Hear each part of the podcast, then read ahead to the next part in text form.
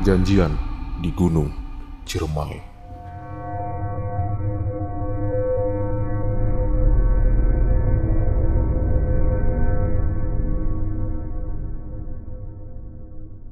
Selamat datang di RJ5 bersama gue Fajar Aditya. Sebelum dimulai, gue mau ngasih tahu nih kalau nggak cuman gue, tapi lo juga bisa bikin podcast lo. Mulai dari rekaman, edit suara, sampai tambah lagu. Semuanya tuh bisa lo lakuin sendiri dengan platform Anchor. Satu aplikasi buat semua kebutuhan podcast. Bisa di-download dari App Store dan Play Store atau bisa juga diakses dari website www.anchor.fm. Nggak cuma buat, tapi lo bisa langsung share dan publish hasil rekaman lo ke Apple Podcast, Spotify, Stitcher, dan lain-lain dari Anchor ini. Yang paling penting, Anchor ini gratis.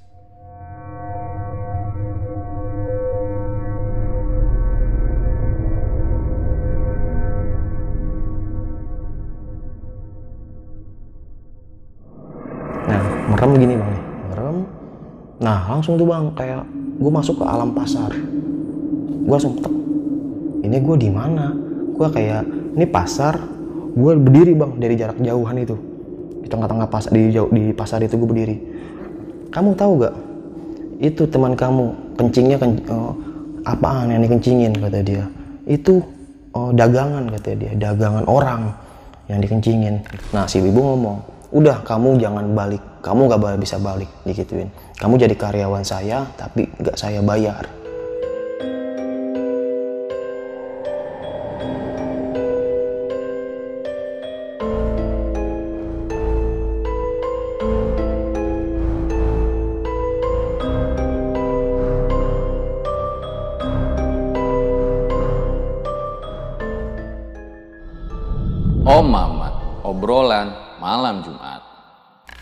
Kembali lagi bersama gue Fajar Aditya. Kali ini di Om Mamat Season 2.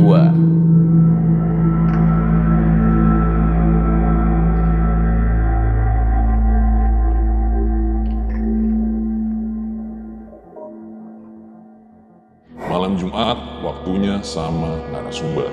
Nah, sekarang di samping gue udah ada Mas Badru, seorang pemandu wisata di gunung yang kebetulan punya cerita horor di Gunung Ciremai. Selamat malam Mas Badru. Selamat malam Bang Fajar. Mendaki Gunung Ciremai di tahun 2009. Iya, Saat itu udah jadi pemandu atau belum Mas? waktu 2009 masih jadi pendaki, zaman kuliah itu. Apa yang dirasakan ketika mengalami pengalaman horor tersebut? Wah, mungkin sangat berkesan dan tak bisa terlupakan Bang. Sampai sekarang ini. Berkesan ya malah ya? Kesan banget, karena mungkin gak sembarangan orang yang bisa eh, kejadian seperti itu. Bisa diceritain dikit nggak sih mas ke teman-teman kondisi keadaan Gunung Ciremai di tahun 2009 itu kayak gimana? Kalau bentuk gunungnya masih sama, yang bedanya kondisinya ya. Mungkin kalau sekarang Gunung Ciremai setiap weekend Sabtu Minggu rame dengan pendaki. Kalau dulu Sabtu Minggu itu yang saya rasain cuman saya sendiri. Sabtu dalam Sabtu Minggu cuma saya sendiri.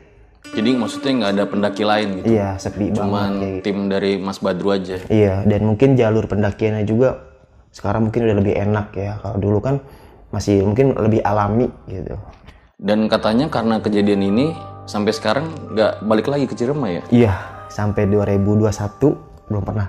Karena ada hubungannya sama kejadian dialami ya? Iya, betul. Seperti perjanjian seperti itu sih, Bang. Oke, ditahan dulu kalau gitu ceritanya Mas Badru. Siap. So, gue rasa langsung saja berikut adalah ceritanya.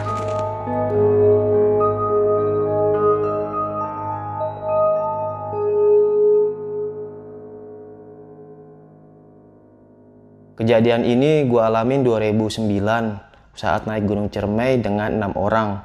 Dari gua sendiri, Ardi, Kudil, Nyamuk, Rizky atau Kibot, dan Risman. Jadi kita berenam itu cowok semua. Singkat ceritanya, gua lagi kerja tuh bang waktu itu di Indomaret. Nah tiba-tiba si Kibot ini minjem tenda sama gua gitu. Dan gue tanya mau ke mana? Mau ke Gunung Cermai. Sedangkan posisi gue sulit tuh antara kerja dan hobi gitu. Akhirnya gua ambil hobi gue nih, gue naik Gunung Cermai. Oke, langsung gue berangkat ke terminal daerah Kadres gitu, Jakarta Barat. Jadi maksudnya pada saat itu sebenarnya Lu masih kerja gitu? Iya, gue masih kerja. Cuman gue ambil keputusan, oke, gue bolos empat hari kan gitu. Karena Indomaret kan liburnya di hari biasa kan gitu. Serius lu yakin? Yakin gue. Toh juga gue masih kuliah, kerja kerja cuma bersambilan aja waktu itu. Oke, gue berangkat dari eh, dari terminal Kalideres naik bis warna kuning Lurah Agung kalau nggak salah itu bisnya nah, warna kuning. Nah turun gue di daerah Kuningan nih bang. Gitu. Gue pribadi pun belum tahu tuh Gunung Cermai itu kayak gimana sih bentuknya dan apa aja sih isinya dan pos-posnya gitu. Bukannya kita nggak mau pelajarin, emang waktu itu informasi minim banget deh. Kayak sekelas Facebook emang udah ada, cuman masih dikit lah akun-akun pendaki ya bang.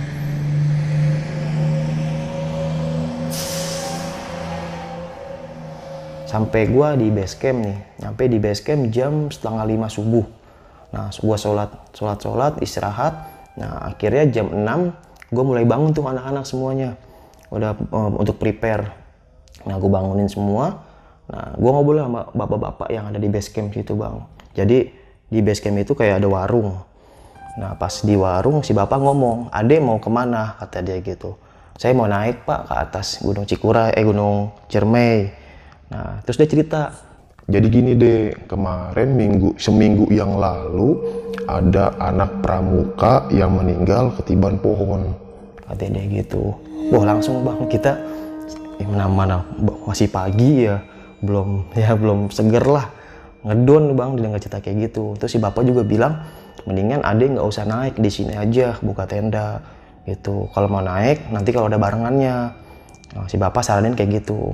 Akhirnya kita mutusin oke sampai jam 9 kita tunggu pendaki lain ya bang barengan seperti itu. Gua tungguin sampai jam 8 nggak nongol-nongol pendaki. Padahal itu Sabtu Minggu weekend oh itu hari Sabtu akhirnya jam 9 nih oke mau sampai kapan kita nungguin gitu kan nggak mungkin kan besok kita bermalam lagi cuma nungguin pendaki lain gitu akhirnya kita briefing oke kita lanjut di hari itu juga terus si bapak bilang Oh ya udah kalau emang maunya kayak gitu ya silakan. Yang penting hati-hati. Bapak cuma bantu doa gitu. Terima kasih juga udah mau dengan apa kata bapak seperti nunggu itu bang. Oke, akhirnya kita jalan. Nah, sepanjang jalan, kayak eh, teman gue ngomong gini, ya sempat dibahasi. Tuh si bapak itu ya kita sempat gibahin ya. Udah ngapain sih nakut-nakutin kayak, kayak kita kayak gitu ya bang? Toh kita bikin kita ngedrop. Udah sih itu mau urusan meninggal masing-masing kayak gitu kan. Udah nggak usah dengerin apa kata-kata si bapak itu kan. Berarti lo lelaki gibah juga ya? Iya, karena posisi sulit waktu itu bang antara wah kita udah bikin ngedon gitu kan dengan 15 meninggal ketiban pohon bang gitu. 15? 15 orang anak pramuka ketiban pohon gitu dan dia bukan naik gunung sih lagi campsite mungkin di daerah situ. Dan baru seminggu yang lalu itu yang kita ngedon. Langsung ya mindset kita ya arwahnya masih gentayangan mungkin ya gitu. Akhirnya kita jalan nih posisi jam setengah sepuluh kalau nggak salah deh. Setengah sepuluh udah mulai setar nah masuk masuk hutan tuh. Nah pas di situ kita masih biasa aja lah jalan jalan emang kebetulan gue pribadi pun waktu itu masih buta bang tentang Gunung Cermai karena ya gue dadakan jalan dan gue belum cari informasi ini pos berapa jam ini berapa jam gitu kan dan untuk ah, dan anak-anak sih udah siap gitu. Lo emang nggak nanya dulu di base camp? Oh, ada sih, cuman anak-anak udah pada ada yang ngurusin anak-anak gitu bang, karena emang di- dia udah siap. Jadi lu follower aja saat Iya, itu ya? followers pada saat itu. Karena emang gue dadakan tim tahu bulat.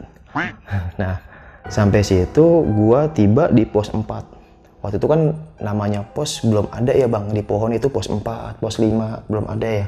Cuman, wah kayak ada saung nih, berarti ini pos 4 nih, kayak gitu. Nama ada bacaan pos 5 atau pos 6 gitu. Cuman nggak ada bacaannya, misalkan kayak sama rantung nggak ada, cuma ada pos 5, udah itu aja.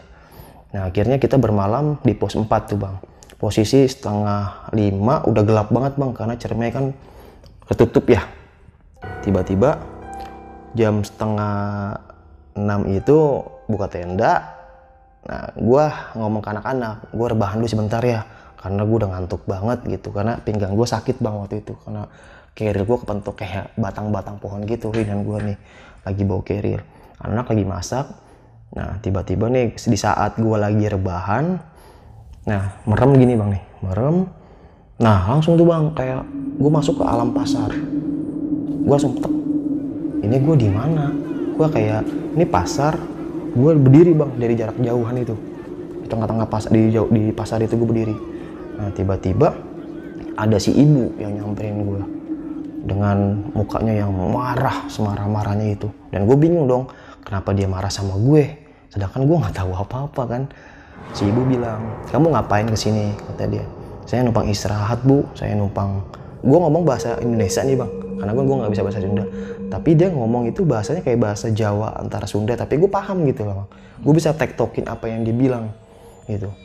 Kamu tahu gak itu teman kamu kencingnya ken, uh, apaan yang dikencingin kata dia. Itu uh, dagangan kata dia. Dagangan orang yang dikencingin. Gue nggak tahu dong bang posisi. Bu saya nggak tahu apa-apa bu. Saya cuma istirahat doang. Kamu kalau dibilanginnya oh dengan marahnya minta ampun bang. Sampai gue udah gue cuma bisa nunduk. Tuh kayak gue posisi gue kayak ini bang. Kalau kayak di film orang meninggal itu gue kayak gini aja nih bang. Udah nggak bisa ngapa-ngapain. Di saat gue lagi maki-maki gue dibilangin nih di sini itu kencing kata dia. Di warung ini warung si teteh kata dia. Dikencingin. Nah sampai situ gue ya cuma bisa minta maaf minta maaf minta maaf. Padahal gue nggak tahu apa yang gue minta maafin karena gue sih gue takut terus diajak lah gue sama si ibu itu muter-muter pasar. Di saat diajak ada bapak-bapak nih bang datang ke gue. Si bapak bilang mas udah kamu di sini sama saya. Si ibu dan ur urusannya urusan saya kata dia si bapak itu. Si bapak itu pakaiannya di sini kayak pakai jubah bang. Tapi di sini kayak pakai celana uh, simpang kayak jubah di sini setengah celana gitu kan terus pakai sorban di sini kayak wali-wali gitu. Tapi kayak bukan wali sih. Nah kalau yang ibu-ibunya kayak gimana? ibunya pakaian pakai nenek-nenek gitu bang. Kemben kemben kemben gitu. Nah terus di samping si ibu-ibunya itu kayak ada prajurit bang. Yang di sini nih besi semua nih. Di sini besi kayak film-film Prusial kayak gitu ya. Kayak Angling Dharma kayak gitu. Jadi ibunya tuh nenek-nenek. iya nenek-nenek. Ya mungkin umurnya udah 60 tahunan ya. 60 tahun si ibu ini Perawakannya masih inget. Perawakannya ya udah tua cuma masih seger bang dia Rambutnya kayak biasa ya. Iya, di diikat gitu loh bang. Pakai pakai jilbab tapi diikat ini rambut kayak gitu. Pakai jilbab diikat. Bukan jilbab kayak kerudung gitu. Nah habis sini ada rambutnya. Hmm. Kayak gitu perawakannya. Nah terus si bapak itu sama si ibu sempet debat. Si ibu pengennya tetap marah sama saya. Si bapak belain saya waktu itu. Nah si ibu bilang gini, apa untungnya kamu belain orang itu? Nah terus si bapak bilang, dia orang baik, dia orang nggak tahu apa-apa. Saya cuma diem aja di situ bang. Saya udah nggak bisa ngomong apa-apa karena saya nggak bisa balikin bahasanya dia gitu. Cuma saya bilang minta maaf, minta maaf. Saya paham apa yang dibilangin dia. Sampai itu kayak bahasa Sanskerta ya bisa dibilang ya, kayak bahasa kuno gitu, paham. Tapi saya bisa bales gitu bang, bisa maaf maaf. Nah si bapak bilang gini, yaudah kamu ikut saya aja. Nah diajak nih sama si ibu-ibu itu sama si bapak.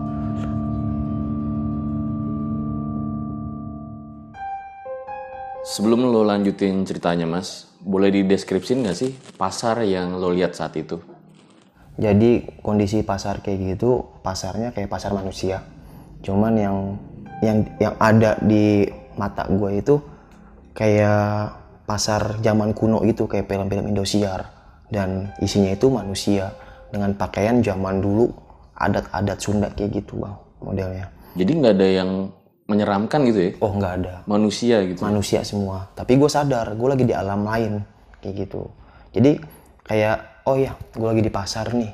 Ya cuman gue lagi di alam lain lagi bukan di alam kita gitu kan. Lo sadar? gue sadar gitu dan gue ya gue inget inget keluarga gue di rumah kayak gitu sampai gue nyesel kayak tadi mah gue kerja aja ya ngapain sih gue ke sini kayak gitu sih nah setelah diajak muter-muter itu nah si ibu ini kayak jadi gayet gue gitu bang.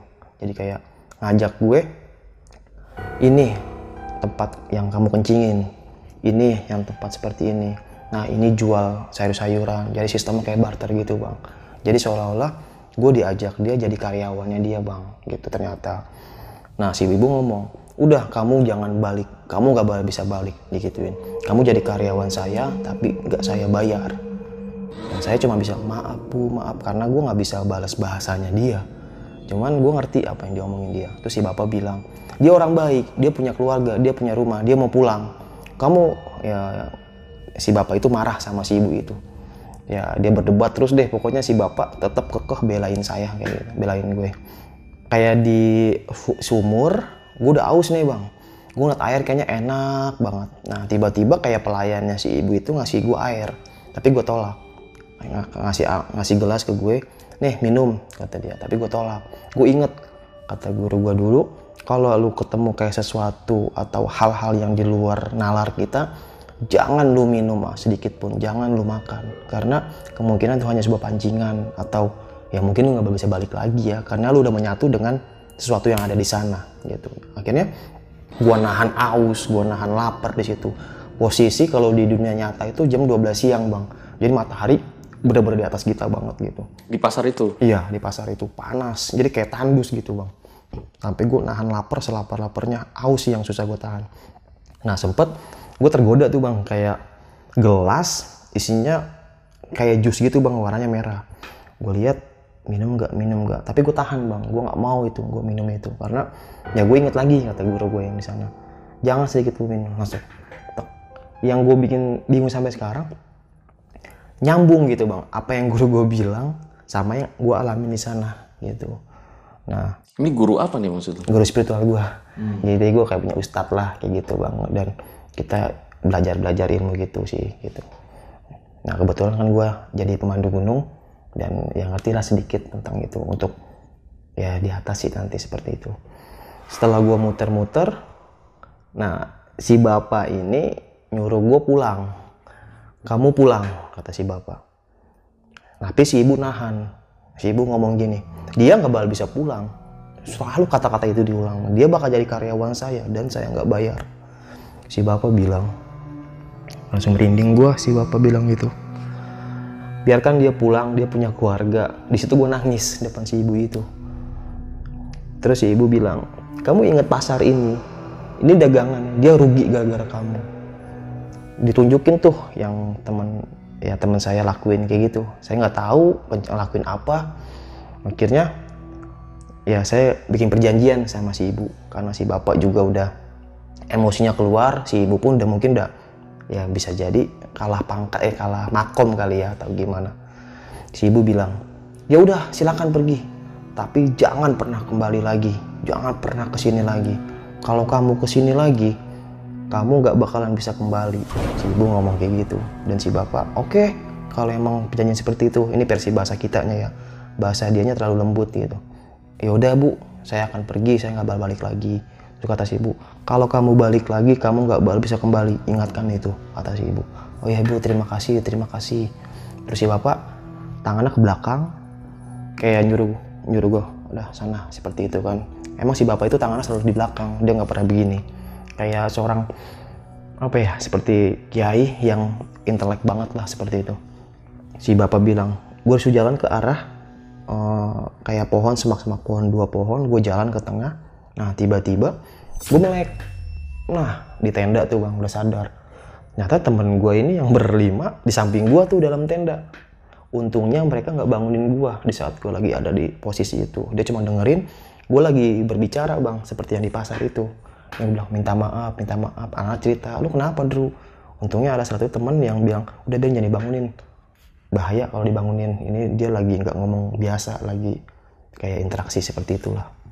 Nah ketika gue bangun gue tanya Ardi lu kencing di pohon itu ya iya tadi gue baru nyampe. Terus "Oh, wah lu kencing sini oh, berak sini ya? Ini ya bang. Terus di sini ternyata benar si ibu bilangnya itu posisi warungnya ini ini anak-anak yang lakuin yang kencing di situ. Lah kita posisi kita emang nggak salah ya nggak tahu juga ya kalau itu pasar. Dan anak-anak gue tanya lu baca doa gak tadi? Baca doa sih gue kencing gitu. Jadi di sini yang nggak ada yang salah atau gimana namanya kita di hutan ya kita nyari tempat semak-semak gitu. Ternyata yang anak-anak kencing itu pasar gitu Eh, dagangan orang lapak orang gitu. Nah sampai situ udah anak yuk kita zikir bareng-barengnya kita kirim al-fatihah gitu. Sebisa kita deh. Karena jangan sampai salah satu kita ini diambil lagi gitu. Oh lo ngeri teman-teman lu ngalamin kejadian yang sama kayak? Iya gitu. Dan takutnya anak-anak yang nggak ngerti gitu bang. Ditarik ya dan dia nggak kurang paham ya akhirnya nggak bisa balik lagi. Itu jam berapa lu bangun tuh? Itu jam setengah sembilan, Jadi hampir 4 jam ya? hampir empat jam. Padahal gua di di pasar itu perasaan kayak udah lima hari bang, gitu di alam itu. kayak lima hari gitu. Kayak lama banget gue di situ. Sampai gue bilang tadi gue nangis nangis kayak gitu. Kayak gue udah lima hari. Tapi siang terus bang. Siang terus gitu. Untungnya anak-anak di saat gue lagi pingsan di saat gue lagi interaksi nggak ada yang bangunin bang. Kata guru gue sih kalau sampai lu dibangunin takutnya jasad lu di mana lu lagi di mana gitu. Katanya sih gitu. Nah sampai situ udah gue begadang nih bang. Gue begadang sampai jam 11 karena gue juga masih kepikiran. Di sekitar itu kayak masih suara sek sek sek sek wah rame kayak orang lagi ngobrol. Sampai gue nanya gue iseng iseng kan wah lu dengar suara ngobrol sih? Eh, dengar gak sih wah enggak bang nggak denger gue masa sih? Gue penasaran bang. Itu posisi ya bang. Satu tenda dengan kapasitas empat orang gue isi enam orang. Karena waktu itu emang gak ada persiapan gitu. Dan alat juga masih minim gitu kita pun masih pemula waktu itu masih mulai-mulai naik gunung lah nah sampai pagi gue jam setengah tiga baru bisa tidur tuh Nah, pagi tiba jam 6. Nah, kita langsung lanjut menuju pos ini Bang Gowalet.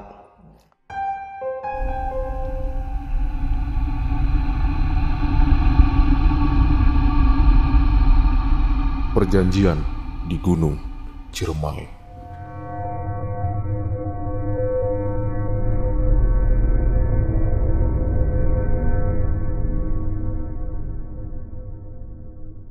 Hai, sebelum lanjut, kenalan dulu yuk sama partner misteri gua, namanya Anchor. Anchor ini adalah all-in-one podcast editing platform yang membuat gue lebih mudah untuk rekaman, edit suara, tambah lagu, dan segala hal dalam pembuatan podcast yang sedang kamu dengerin kali ini. Anchor bisa ngebantu kamu bikin podcast kamu sendiri. Caranya tinggal download dari App Store dan Play Store. Atau bisa juga diakses di www.anchor.fm. Jadi download Anchor sekarang juga.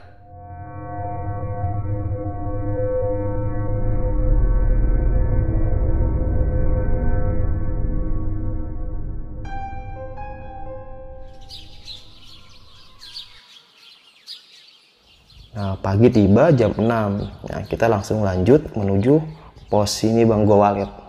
Sepanjang perjalanan banyak lah kayak kayak cewek ada di samping pohon kayak liatin gini ya udah gue jalan aja biarin gue gue diemin aja deh. Emang tempatnya dia kan ya. Nah nyampe lah gue di gua walet. Itu posisi hari minggu gitu. Hari minggu ya di hari kedua. Di hari minggu nggak ada pendaki sama sekali di gua walet. Akhirnya gue mutusin buka tenda di dalam gua itu bang. Kebetulan emang ada mata air tapi netes netes kecil. Itu di hari ketiga. Di hari ketiga ya di hari kedua ya. Nah di saat itu malam tiba nih bang. Pukul setengah tujuh lagi asik-asiknya masak. Nah tiba-tiba kayak suara badai dadakan itu bang kayak angin topan. Ber tapi sebentaran doang. Wah langsung wah badai badai badai. Pasang flash gitu kan. Ketika pasang flash udah udah nggak ada lagi bang. Ya, akhirnya masak selesai jam 8 eh jam setengah sembilan udah tidur semua tuh. Bayangin bang kapasitas 4 diisi 6 orang. Tidur dah. Kayak gini deh pokoknya udah yang penting kita tidur gitu. Nah tiba-tiba kira-kira jam 10-an kali ya. Ada nih bang kayak di pandangan gue itu gue emang nggak tidur gue begini aja. Kayak rambut panjang mukanya kayak apa ya bisa dibilang kayak kelek gitu kali ya. Ini kayak taring gitu bang. Deketin ke tenda gue tapi perasaan gue tuh ada di depan mata gue sekali bang. Gue liatin wah langsung meremkan gue ini masih ada. Sampai gue bilang lu pergi. Kalau enggak gue yang pergi nih. Tak langsung hilang dia. Anjir masih digangguin. Gue meremin aja tuh. Wah gue semak-semak dah anak-anak. Woi bangun bangun bangun minggir minggir. Akhirnya gue rese-resein dah bang biar pada bangun kan biar gue nggak terlalu takut. Nah jam setengah tiga kalau nggak salah itu gue sih jam setengah tiga. Waktu itu handphone gue masih Asia bang. Setengah tiga gue lihat gue langsung keluar tenda. Kenapa? Soalnya ada suara ini bang kayak sendok sama nesting nih bang di kresek kresek kayak orang ngesek-ngesek gitu. Gue dengerin aja tuh suara apaan sih di luar? Tadi kayaknya nggak ada tenda sama sekali gue lihat. Gue penasaran bang gue keluar aja kan. Gue jalan gue jalan gue jalan. Tiba-tiba teman gue situ manggil Drew lu mau ke mana? Gue mau nyamperin itu yang namanya eh, suara itu. Udah nggak usah nyamperin gitu kan. Sampai gue tarik tarik bang gue sempet apaan sih lu? Gitu.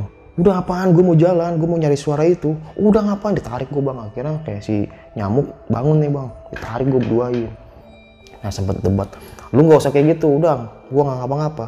Lu goblok ya kata dia. Orang suara "Ih, itu ngapain ikutin? Kalau lu ikutin ke bawah ke alam lain kali ya bang. Nah sampai situ gue dipegangin bang sama anak-anak. Mungkin karena gue udah suges kali ya udah katanya oh udah udah bener nih orang nih pola pikirnya nih udah berantakan nih. Akhirnya em, pagi tiba nih. Pagi tiba nah langsung gua buka tenda packing packing menuju puncak Ciremai itu di hari ketiga alhamdulillah cuaca cuaca cerah waktu itu kan. Nah datang tiba-tiba ada pendaki nih. Stres nyamperin gua. Alhamdulillah ketemu pendaki itu bang kayak ketemu kita kayak ketemu cewek ya gitu ya. Wih. Cantik banget pokoknya.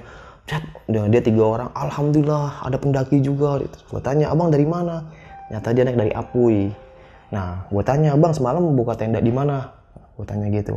Terus kata dia semalam bang saya buka tenda di bawah. Jadi pertigaan gua walet sama Apui sama Palutungan kata dia. Terus gue tanya bang semalam ketemu dengar suara ini gak nesting? Digesek-gesek pi- eh, sendok. Enggak bang nggak dengar apa-apa. Tapi abang begitu gak enggak enggak. Katanya enggak enggak gesek-gesek. Oh ya udah. Emang kenapa bang? Enggak nggak apa-apa kata dia. Abang eh, dari bawah dari Apui bertiga doang. Iya bang sama bertiga doang gitu kan. Nah sampai puncak dia sempat cerita masalah wah bang parah gue di bawah digangguin kata dia wah sama bang. Udah skip udah skip. Terus di bawah kita ceritain kita gibah. Akhirnya nambah dah personil nih bang. 6 nambah 3 jadi 9 kan? Dia dari Bekasi. Nah pas kita lagi prepare jam setengah dua kalau nggak salah. Prepare mau turun nih. Kita lintas via Linggajati ketika mau turun hujan bang. Segede-gedenya hujan turun bang. Sampai kita turun oh, apa sih air tuh sekaki lah. Kayak udah kayak air terjun kita turun. Nah pas kayak ini bang kuburan kuda ini kan sebelum kuda batu lingga lingga batu lingga jati itu. Gue istirahat bang di situ dekat-dekat situ. Nah kata teman gua gua ngelamun selama dua jam di situ bang. Cuman perasaan gue satu jam. Lu bayangin bang dari jam 2 siang sampai jam 4 sore gue di situ aja. Sendirian? anak sama anak-anak. Dan anak-anak nungguin gue sampai gue sadar. Gitu. Jadi lu nggak bisa diajak ngomong? nggak bisa. Nggak sadar? iya itu. Pasti dia udah setengah empat sore bayangin tuh. Nah yang gue lihat nah anak ada ada salah satu ya, ya sebutlah situ aja lah gue nggak apa-apa nyebut namanya. Dia ngerti juga bang udah biarin. Kalau dia nggak usah disadarin kalau disadarin takutnya. Posisi jasad lagi di mana? Rohnya lagi di mana? Gue lagi interaksi sama yang ada di batu lingga itu bang. Ada sosok kayak putri cewek ya putri gitu ya. Terus sama sosok bapak-bapak sosoknya kayak kiai. Ya gue nggak kalau kiai bukan ya kayak pokoknya kayak gitu lah pakaiannya kayak kiai versi versi kiai. Gue kayak ada di tengah-tengah dia ngobrol cuman dibilang kamu nanti bakalan bisa. Kamu bakalan bisa. Coba itu aja tuh bahasa dia. Cuman gue pas ngobrol sama dia perasaan cuma ada ya tiga menit lah bang. Cuman kata anak dua jam gue ngelamun gini. Bisa maksudnya bisa apa ya? Nah itu sampai sekarang, ntar gue jelasin di bawah. Setelah itu setengah empat, gue sadar. Tek. Oh ya, yuk turun lagi, ngapain di sini? Wah sadar nih bocah. yang orang suka, yang orang bekasinya ini nih. Wah, udah, udah, udah sadar, udah. Gue di pohon begini aja bang. Udah gitu aja. Anak nggak berani nepak gue. Nggak, misalnya nggak nggak bergerak begini, nggak diem aja. Itu baru kenal kaget kali ya? Iya, itu. Sampai, nah, anak nggak mau cerita tuh. Turunlah gue ke bawah. Sampai bawah, baru dah gue cerita. Anak-anak cerita, lu ngelamunin apaan lu? Sampai gue nungguin, wah bete gue ngerokok lagi, udah habis ngopi. Buka tenda, buka tenda, ada di sini kata dia. Nah, gue nggak tahu. Akhirnya gue cerita lah bang. Kita dari namanya pasar setan itu, terus dari yang di gua walet, terus yang ketemu yang yang gue lagi ngelamun itu sampai anak sampai dua jam padahal gue cuma ya tiga menit lah cuma kamu pasti bisa kayak gitu nah itu kata-kata sampai sekarang gue belum dapet bang apa yang dimaksud si bapak itu kamu pasti bisa. Entah apa kamu pasti bisa turun ke bawah. Apa kamu bisa jadi orang sukses? Amin. Atau kamu bisa jadi apa? Itu sampai sekarang bang gue nggak tahu. Sempat nanya juga ke orang yang ngerti. Ya udah itu mah pesan buat lu kata dia. Yang penting lu bisa kata dia.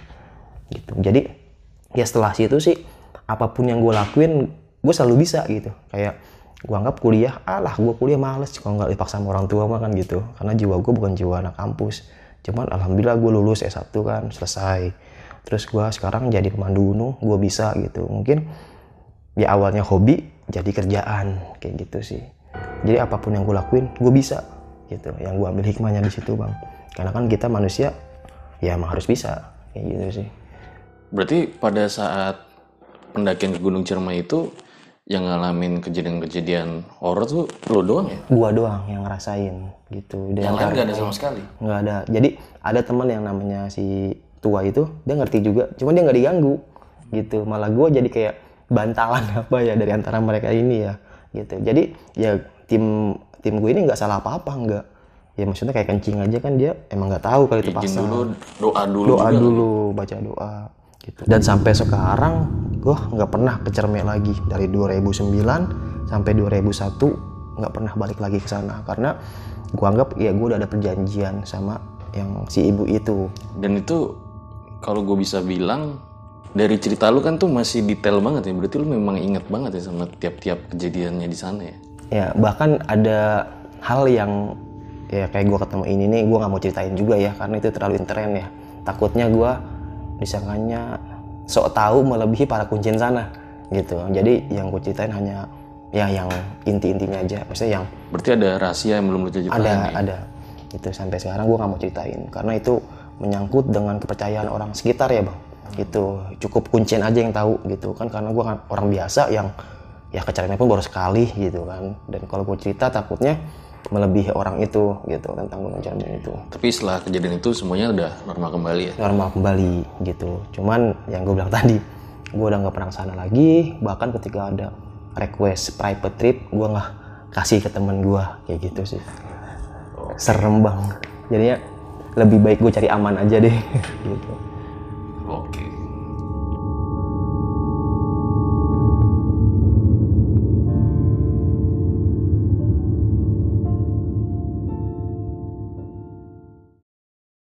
Itu dia guys, sebuah kisah yang sangat luar biasa sekali dari Mas Badru ketika mengalami kejadian horor di Gunung Ciremai tahun 2009. Sebelum gue akhiri, ada beberapa pertanyaan nih Mas yang pengen gue tanyain. Di video tadi kan lu sebut kalau lu yakin banget itu nyata gitu ya, real ya. Gimana bisa lo yakin kalau itu bukan mimpi gitu? karena gue udah tanya ke beberapa orang yang paham tentang dunia seperti itu ya dan jawaban dia iya gitu dan beliau pun melarang untuk gue balik lagi ke sana. Kayak gitu. Karena terlalu bahaya ya resikonya tinggi ya. Karena udah ada perjanjian antara dua alam.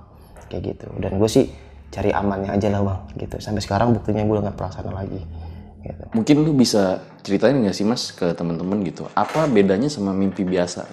Oh ya, kalau ngimpi biasa eh, ya lu apa yang ngebedainnya ya? Kalau kita yang nggak paham tentang dunia itu yang ngimpi yang ngimpi kalau kita masuk ke alam dia seperti jasad dan raga dan apa sih namanya bang? Hodam itu ya, ya, hodamnya itu yang masuk ke alam itu. Berarti memang lu paham juga ya masalah-masalah Ya gini. agak sedikit paham gitu. Makanya lu tahu bahwa itu pada saat itu memang benar-benar ya. Iya, karena zaman dulu kan SMP sempat pesantren 3 tahun dan belajar seperti itu. Oke. kayak gitu jadi ya adalah ampas-ampasnya Ampas. ampas gitu dan ya sekarang se- jadi pemandu gunung atau guide ya agak ngerti gitu jadi kayak oke gue harus ngerti karena gue harus ngatasin sesuatu yang di atas, seperti di atas nanti kayak gitu kayak peserta yang kesurupan kayak peserta yang indigo hal-hal yang kayak gitu dah Jadi aman ya kalau pemandunya lu ya. ya nggak gitu juga insya Insya Allah, Allah. Bismillahirrahmanirrahim kayak gitu Tapi selama jadi pemandu atau pendaki lah ya, ada nggak sih kejadian yang serem banget sampai lu nggak bisa lupain gitu? Eh, ada beberapa sih. Salah satunya Cerme ini terus Rinjani juga Semeru juga sama Cikuray. Pilih satu aja deh yang mana? ya banyak Banyak banget. jadi yang yang paling deh yang paling. paling berkesan ya Cerme sih karena ya kita masuk ke alamnya dia gitu ya. Karena kalau yang lain cuma ngelihat kayak sosok inilah terus kayak ini kayak gitu. Kalau ini kan kita masuk ke alamnya dia oh ternyata Cerme itu seperti ini loh dan zaman kerajaan seperti apa. Tapi sa- saya nggak bisa ceritain lagi perihal kayak gitu karena terlalu intern ya. Saya bilang tadi karena ya saya nggak mau ngakain para para kuncen sana atau orang yang lebih tahu tentang Cerme kayak gitu sih. Oke. Selain Cermai, ya hmm, Rinjani gitu. Empat hari dari Senaru sampai Danau Segaranak itu empat hari yang harusnya cuma sehari atau dua hari. Maksudnya lu tersesat? muter-muter di Sampai empat hari tersesat tuh. iya. Bukan tersesat bang. Jalur bener. Posnya bener. Tapi gue bolak-balik di situ-situ aja. Gitu. Sampai akhirnya teman ajian berkali-kali dan tembus kabut tiba-tiba nyampe di Pelawangan 2 atau pos Segarana. Kayak seolah-olah ya diajak muter-muter kayak gitu deh Muter-muter sampai 4 hari. empat hari. Dan logistik udah ya udah mulai menipis lah ya. Alhamdulillahnya di hari kelima ya tembus di Segarana dan kita yang ngemis-ngemis sama pendaki lain buat minta logistik Mungkin nih pertanyaan terakhir ya Mas Badru ya. Kan kita sama-sama tahu ya COVID-19 ini udah hampir setahun melanda dunia ya. Sebagai pemandu wisata di gunung terkena dampaknya juga nggak? Kalau untuk dunia wisata dari bulan Maret kita udah lumpuh banget ya. Terutama kayak di gunung sama di tempat-tempat wisata piknik kayak Ancol pun udah kena dampaknya ya sampai sekarang. Apalagi kayak Bromo dan yang lain-lain. Jadi ya untuk para penggiat wisata atau pelaku usaha wisata ya banyak-banyak bersabar lah ya. Jadi udah waktunya kita diuji. Mungkin semua sektor ya, tapi paling berasa itu wisata sih. Apa yang paling lu rasain banget nih dampaknya? gunung pada tutup terus nggak ada jadwal open trip atau tugas ya udah rebahan di rumah Jadi bener-bener sampai signifikan kayak gitu ya? iya gitu sampai teman juga yang kayak di Lombok apalagi Lombok kan itu kota wisata ya. Ya di- berasa banget di sana. Bali pun sama. Mungkin kalau kayak di Pulau Jawa masih masih ada eh, tempat lain lah selain wisata kita masih bisa bisnis apa atau usaha apa. Tapi kalau kayak di Bali kan emang mungkin 80% sektornya dari wisata ya. Para pengunjung ya gitu. Ya mudah-mudahan semoga keadaan dunia jadi lebih membaik lagi segera. Oke, gue rasa cukup demikian ya episode Umamat pada kali ini. Makasih banyak Mas Badru telah meluangkan waktunya ke RJ5. Ambil baiknya dan buang buruknya. Dengan cerita-cerita seperti ini, jangan malah menjadikan kalian takut. Akan tetapi kalian harus semakin yakin dan percaya dengan kebesarannya. Gue Fajar Aditya, Mas Badru, RJ5 undur diri. Ciao!